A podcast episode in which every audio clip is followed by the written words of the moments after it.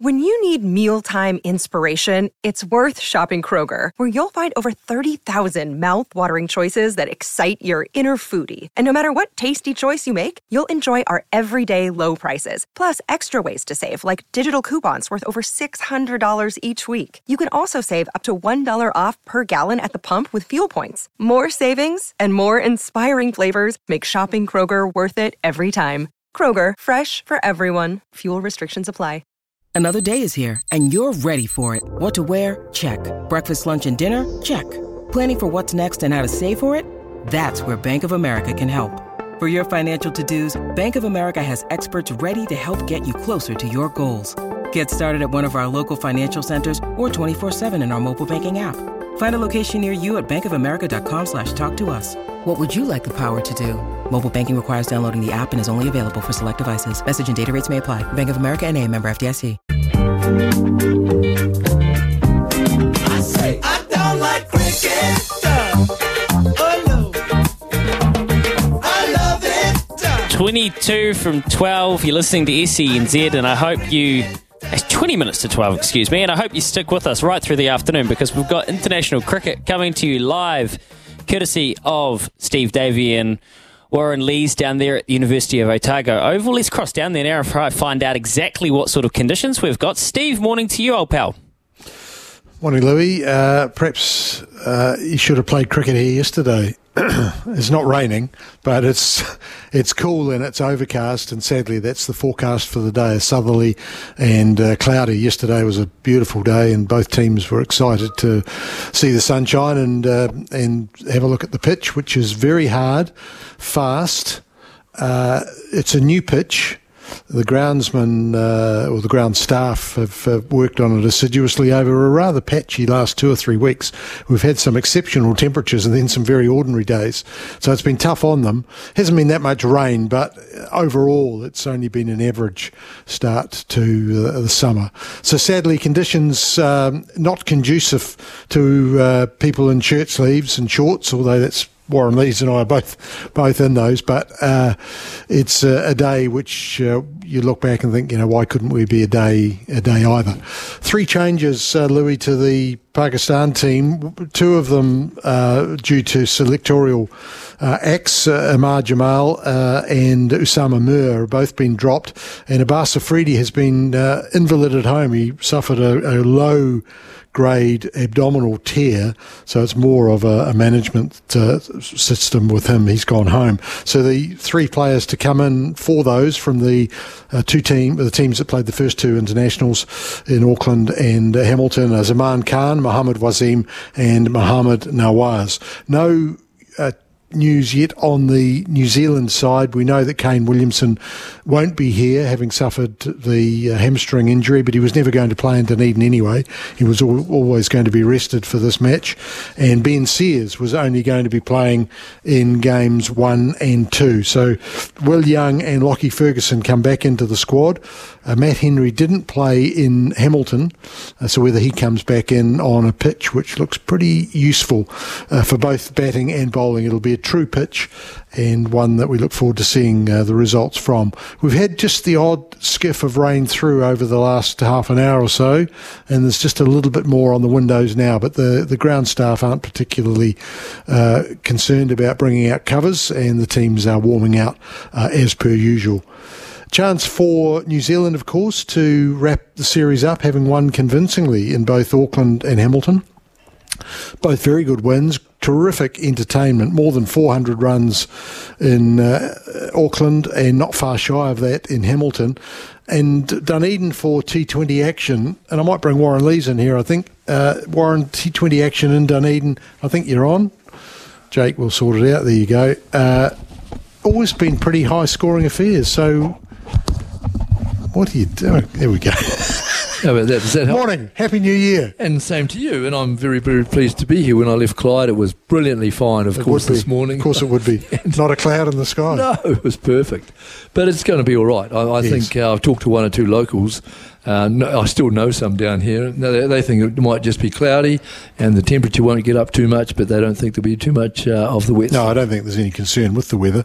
Getting back to that point, the, the T20 action we've seen here at the University of Otago Oval for the last 10 years or so, pretty good entertainment. A lot of runs have been scored. Yeah, they have, and, and they talk about the you know the, the, the so-called short boundaries. They're not too short. Sideways, uh, sideways, they're they're big hits. Admittedly, if you get a bit of pace in the pitch, and I've read that recently in, in, in the um, newspaper reports, if if it encourages the fast bowlers and there's a bit of pace in the pitch, of course, the two the, the, the long boundaries that will, will down behind the keeper and down behind mid on do appear a little bit shorter, and therefore that helps and aids the, the fact that you can get higher scores. Yeah, straight boundaries are probably 60, 65, square 80 odd. Uh, and this pitch looks as though it's right in the middle. It's an eight pitch block, nine pitch block actually, and this one is uh, four in from either side. Uh, so it's uh, right in the middle. Couldn't be uh, better with regard to dimensions. Changes to the Pakistan side, as I mentioned.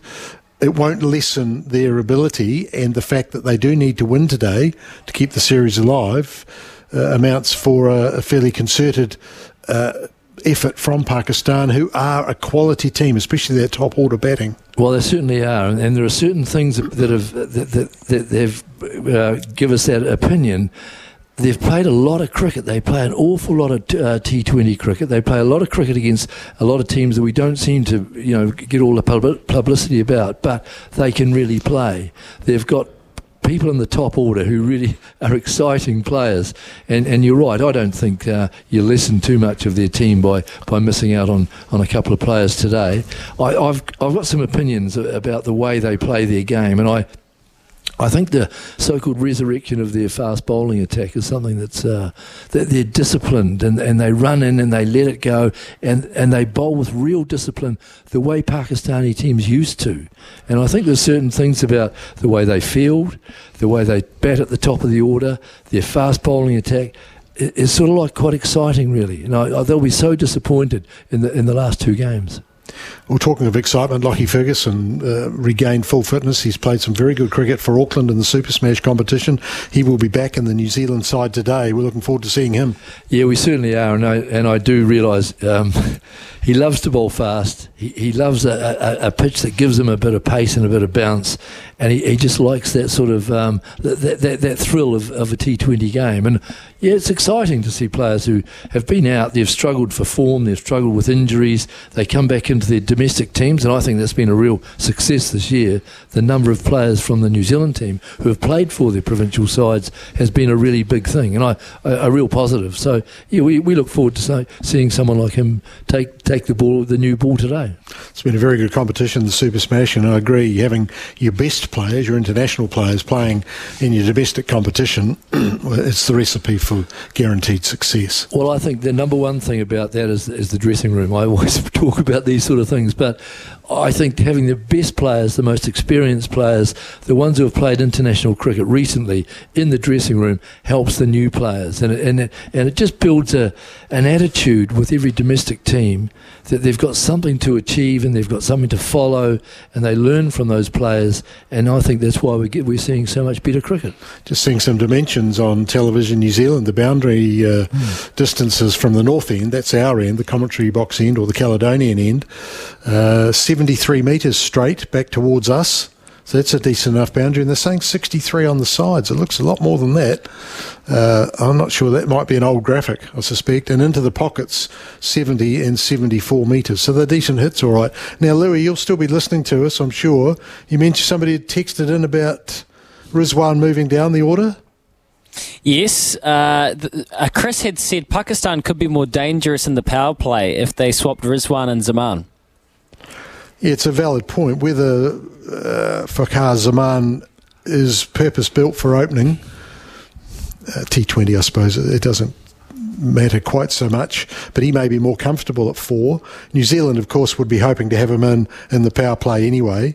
Uh, I think Rizwan and the and the young fellow Saim Ayub together, just building a nice combination. Then you've got uh, one of the, the greats currently, Babar Azam. Um, uh, you wouldn't be fiddling about with him. Now, I would be I'd be happy enough. I think if I was Pakistan that uh, Zaman still batted at four. Uh, and he may, uh, depending on what happens in that power play and whether or not New Zealand strike early, he could still have 12, 14 overs at his disposal, which, as we saw the other night, quite quite enough if you're uh, on yeah. the receiving end. Yeah. Oh yeah, So- uh, they've been yeah. they've been in magnificent form, haven't they? And and look, I could listen to you gents all afternoon, and I will be doing exactly that. Uh, what I don't want to do is be the ones to give you strep throat or make you um, feel like you need to timesheet. In other for the- words, you're releasing for- us. for St- stand extras. down. Stand down. So I will catch and release into the lovely southern waters of Otago, University of Otago Oval. You can stay around uh, and you can listen to Steve and Warren when they take back over at 12.30. We're going to go away and come back with Andy Thompson, who's got a shortened edition of the Rural Roundup. We'll find out what he's talking about just up after this.